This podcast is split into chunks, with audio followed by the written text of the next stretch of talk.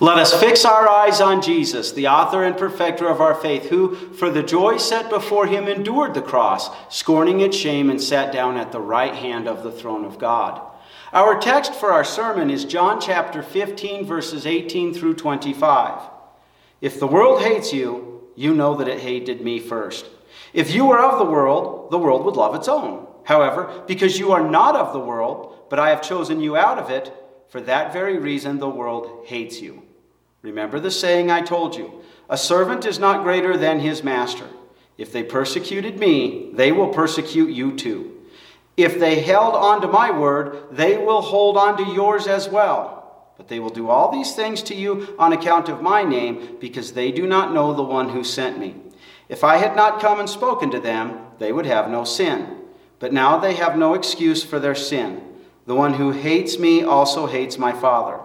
If I had not done the works among them that no one else did, they would not be guilty of sin. But now they have seen and hated both me and my Father.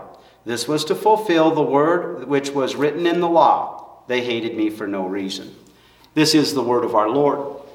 When God created Adam and Eve, he gave them the tree of the knowledge of good and evil. And without eating of it, it gave them that knowledge. It would be evil to bite of that fruit. But he warned them whenever you eat of it, you will die. The devil lied to them. They ate of it. They immediately spiritually died. They lost the image of God and they would suffer physical death. Now, when God approached them and calls them to account, Adam passes the buck to Eve. Eve passes the buck to the serpent who had deceived her. And God says those wonderful words, some of the strongest and most important words spoken in all of the Bible, but especially in the Old Testament. That's recorded in Genesis 3, verse 15. I will put hostility between you and the woman, and between your seed and her seed. He will crush your head, and you will crush his heel. The one he's talking about, this is clearly a prophecy of the virgin birth, although we wouldn't realize that without the New Testament clarity. But the, I'll put enmity between you and the woman, that hostility. See, Adam and Eve, when they were duped by the devil and they ate of that forbidden fruit and they lost the image of God, they didn't see God as their loving, beneficial God, they saw him as their enemy. So with death came hatred. And with our Savior, we see Jesus has come to eliminate that hatred. The devil had rebelled against God and had no reason to rebel or hate God, but God cast him down. Adam and Eve had no reason to hate God, but they had lost his image. And John 3.16 spells out what it's all about, which is the, the, the, the gospel in, in a summary in the New Testament. For God so loved the world that he gave his only begotten Son, that whoever believes in him will not perish, but have everlasting life. The devil and this life is hate.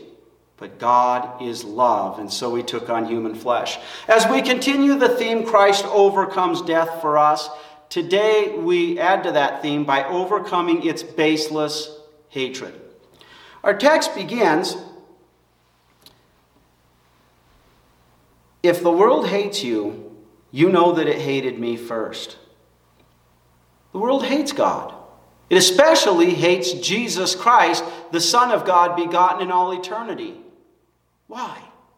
Well, you know, when you begin John's gospel at John chapter 1, verse 1, John says, In the beginning was the Word, and the Word was with God, and the Word was God. And John continues to explain that through Jesus all things were made, and apart from him nothing was made that has been made. But when you get to verses 4 and 5 of John's gospel, of the first chapter, we're told of Jesus, In him was life and the life was the light of mankind. The light is shining in the darkness, and the darkness has not overcome it. See, with that hatred, that darkness is ignorance. And that ignorance, you know, people tend to hate what they don't know, what they're not familiar with. And when you're in the darkness, you're a slave to the devil. And when you're a slave to the devil, you can't help but to hate God. But the life came. He's shown his light upon us to show us you're in the dark, you're walking zombies. This is the, where you're in the condition you're at. This life's over and it leads to eternal death because you're not alive in me. But he is the life. In fact, at the same table that Jesus is speaking these words, this is after he's instituted the Lord's Supper, but before he goes to the Garden of Gethsemane, after Judas has left in John chapter 14, verse 6, which was one of our texts in this series, Jesus said to him, I am the way and the truth and the life. No one comes to the Father except through me. Why am I emphasizing that Jesus is the life? Death came because Adam and Eve fell into sin. Along with that came hatred. Do you think that death or the devil likes life? Death is the opposite of life. When Christ comes with his light that we were just reading in, in John chapter 1, verses 4 and 5, and he shines his light upon us, then he gives us that new life, that new person. And that's torturous to death because it's completely its opposite. Now, our text continues telling us in verse 23 the one who hates me also hates my Father. If I had not done the works among them that no one else did, they would not be guilty of sin. But now they have seen and hated both me and my Father. This was to fulfill the word which is written in their law. They hated me for no reason. And here is the reasonless, the baseless hatred that comes you, that you and I have in our natural condition as slaves to the devil. But Jesus' miracles that he did testified that he is true God who became true man to give us eternal life now, so that we will have life in paradise with God uh, when Christ returns.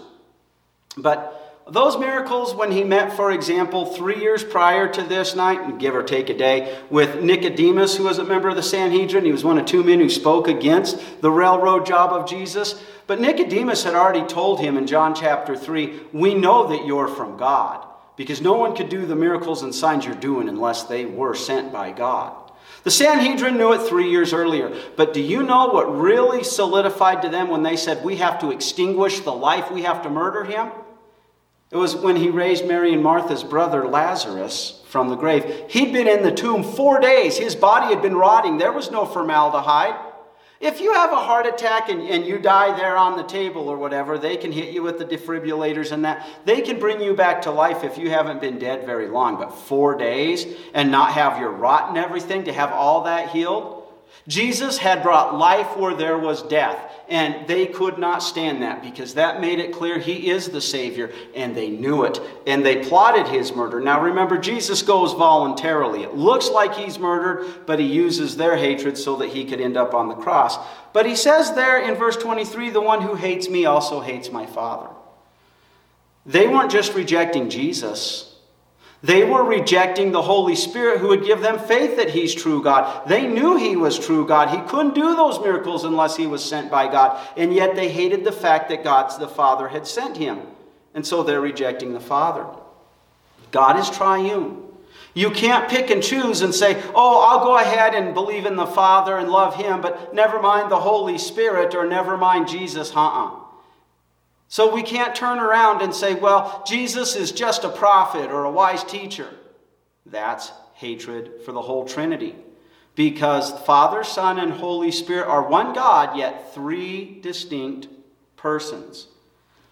Christ took on human flesh to overcome death's hatred for God. And I say death's hatred, that's the hatred we naturally have unless Christ gives us life. We see that hatred especially spelled out as the, the, Jesus is being nailed to the cross. And in Luke chapter 23, verse 34, Jesus said, Father, forgive them, for they do not know what they are doing. There he still continues to pour out his love. He will let himself be pierced so that he could win the forgiveness for the sins of those who hated them. And if you and I were alive, we would have hated him then too until His Holy Spirit gave us faith. And then it would overcome our hatred of God, and our sins would be forgiven. So Christ overcomes death for us, overcoming its baseless hatred by overcoming its hatred for God, literally connecting us to Himself so we have God's love. Now, in verse 18, uh, our first uh, verse of this text, Jesus said, If the world hates you, you know it, that it hated me first. Uh, notice what he's pointing out. Every one of the apostles that were there that night when Jesus said these words, will be martyred. Now, John is the only one who will die of natural causes, but he's going to be one of the first ones to receive a beating for refusing to deny God's love. And it'll be the Sanhedrin that orders that beating. And so, we see that the world hated them, because they're Jesus' disciples. And we can say the same for you. In verse 19, we're told, If you were of the world, the world would love its own. However, because you are not of the world, but I have chosen you out of it, for that very reason the world hates you. Now, one of the things I really want you to pick up in, in here is when he says, But I have chosen you out of it. There are many, many Bible passages, especially in the New Testament, that teach the doctrine called predestination or election. And the doctrine of predestination said God chose you. And in this one, it uses a different verb, but that verb uh, really is to call out for oneself. God didn't call you out for, for, for you to make the decision, God called you out for Him to be His brother and sister. So it's to pick someone out in any, from a wider group. In this case, it's out of the world. There's tremendous comfort here. You see, you're not of this world. You and I were when we were conceived in our natural condition, but God the Father, Son, and Holy Spirit had ruled over all time and creation to have you born in your specific circumstances where you would hear the word and be brought to faith. And at that moment, you became a resident alien of this world. You're a foreigner here. You are but a stranger here. Heaven is your home. You are God's child. You're not of this world because the triune God has predestined you.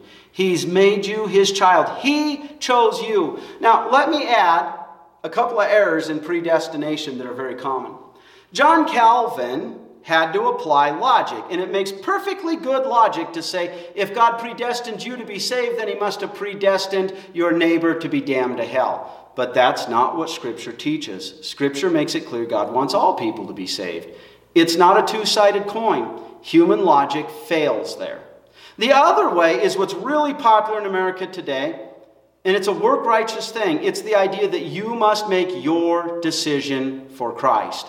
That is just as much work righteousness. That's when you claim to be righteous enough to earn your salvation. That is just as work righteous as the indulgences that Luther spoke up against. But here we have one of many texts that make it abundantly clear not because you were so lovable while you were still hating the world, Christ had planned out and had chose you to be his child. So he overcomes the world's baseless hatred for you because the triune God has predestined you to be his brother and sister, to be his child. Verse 20 continues Remember the saying I told you a servant is not greater than his master. If they persecuted me, they will persecute you too. If they held on to my word, they will hold on to yours as well. Martin Luther wisely said that you're like a donkey. Either the devil is riding you, and that's the natural condition when you don't have faith in. He has the reins, he has control over you. And in that natural condition, you won't serve God, you'll be serving the devil, and you'll think it's the best thing and you'll hate the devil. Now, uh, you'll love the devil without even realizing it. Now, Luther just made the analogy of the reins, but he says you're either being ridden by the devil who has the reins or God who has the reins. And there's no in between, there's no neutral stance. But Jesus here makes it very clear that you're his servant. Now, the devil would like you to think that loving God, that's where, that's slavery. But actually, the true slavery is when the devil's riding you. Because he's writing you to make sure you end up in hell, and he does not want you being called out of this world. But when God called you out, just like he called out the disciples to go out and proclaim the good news of God, so because God has put his love in your heart and you love God, because you're already saved, you can't keep your mouth shut about it. Your faith shines through. You serve the Lord by hearing his word, where you actually receive all the benefits. And if you love your neighbor and don't want to see them in hell, you share the good news of salvation with them. And so Christ overcomes this world's hatred for you because he has made it that you are no longer of this world, because you are God's child. You serve the triune God, and you cannot serve the triune God unless you're his child. You serve out of love, not out of obligation, not out of slavery like you were underneath the devil. Jesus says in verse 21 But they will do all these things to you on account of my name because they do not know the one who sent me. Not the Father's the one who sent him. The Holy Spirit is the one who sent him. He, and, and according to their plan before Adam and Eve ever fell into sin, had made this plan to save us, although they didn't plan for Adam and Eve to fall into sin. Don't mistake that. But listen, it's on account of his name. We can go through all Christ's names, but the two big ones, Jesus, it from the Hebrew word that means Savior. And the name Christ, it's from the Greek word that means anointed. He's the one that was anointed to save you. But the amazing thing here is, when I was a kid, I would write my name on my toys if I was going over to a friend's house, and then I knew which ones were my toys. And if I left one behind, my friend would say, Fred, you left this behind. Christ wrote his name on you, property of Christ. Now, that especially happened when you were baptized. But the world hates you because the devil looks over and sees property of Christ and it rubs it in his face he thought you were his, and God said, No, I've worked to make that one mine. And so Christ overcomes this world's baseless hatred for you, a child of God, because he's written his name upon you. And that's why the world hates you. You are a Christian, a Christian, because you now belong to God. And that's the best place to be because he loves you perfectly. Again, in verse 22, Jesus says, If I had not come and spoken to them, they would have no sin, but thou, now they have no excuse for their sin. Jesus' miracles testified that he was from God. So think about the rejection they had to do. Ooh, he rose Lazarus from the dead. Lazarus is, is back to life. He has to be from God, but this is going to jeopardize our cush positions. They had to fight really hard to hate him if the Holy Spirit was anywhere near their hearts. Of course, they were slaves to the devil. But later, he would send out the disciples to show people their guilt and to show them their Savior. Recall at the last half of verse 20, Jesus says, If they held on to my word, they will hold on to yours as well. The greatest way you serve Christ is by trusting in the forgiveness of sins. That's the act of faith, the new man that He's given you. But when you know He's your Savior, He's also made you a priest. You get to show people their guilt, and you get to show people when, when that guilt hits them and they go, What do I do? I'm a slave to the devil. I'm going to hell. You get to say, Behold the Lamb of God who takes away the sin of the world. See how Jesus has freed you. So you're not of this world because Christ reveals your neighbor's guilt and others' guilt and offers salvation through you. When Christ was on the world, he did that himself, revealing it to the disciples, to Nicodemus, to others, and showing them that he's their Savior. But now he's ascended and he rules, so he sent out the apostles and he sent out the evangelists. He saw to it that his word was recorded. And you have his word. He uses you as his mouthpiece, and this is one of the ways we serve him. So we see here the, that Christ has overcome death for us, overcoming its baseless hatred by overcoming not just its hatred for God, for himself, but overcoming its hatred for you as a child of God. Yes, this all culminates on Good Friday when he's nailed to the cross. And as we talk about the world's baseless hatred and how vehement it can show it, we think of those words of John 3:16, for God so loved the world that he gave his only begotten son that whoever believes in him will not perish but have everlasting life. We see Christ's love for the world. We see God the Father's love for the world, and we see the Holy Spirit's love for the world in part of what will be our, our passion history on Good Friday when he is nailed to the cross. Let me read that. It's just a short paragraph. People who passed by kept insulting him, shaking their heads and saying, You were going to destroy the temple and rebuild it in three days? Save yourselves if you save yourself if you are the Son of God. Come down from the cross. Those who, cru- who were crucified with him also insulted him. Notice it's in the plural. You insult people you hate. But notice it's in the plural. I'll get back to that in a minute. In the same way, the chief priests, experts in the law, and elders kept mocking him. They said, He saved others, but he cannot save himself. If he's the king of Israel, let him come down now from the cross, and we will believe in him. He trusts in God. Let God rescue him now, if he wants him, because he said, I am the Son of God. He raised Lazarus. What more proof did they need? They weren't going to believe in him if he came down from that cross. But if he came down from that cross, he wouldn't have overcome the world's hatred or theirs. We wouldn't have the forgiveness of sins. But here's what I'm building up to. One of the criminals hanging there was blaspheming him, saying, Aren't you the Christ? Save yourself and us. But the other criminal rebuked him. Hang on a minute. Earlier, both criminals were, were insulting him. Now, the one criminal says, Don't you fear God since you are under the same condemnation? We are punished justly, for we are receiving what we deserve for what we have done. But this man has done nothing wrong. Then he said, Jesus, remember me when you come into your kingdom. He got it. He's talking about the kingdom of heaven. Jesus is going to die that day. That thief is going to die that day. And we see God's love overcoming the hatred of the world right there with that criminal on the cross because that criminal had been insulting him earlier on the day. And how does Jesus respond to his request? Jesus said to him, Amen, I tell you, today you will be with me in paradise.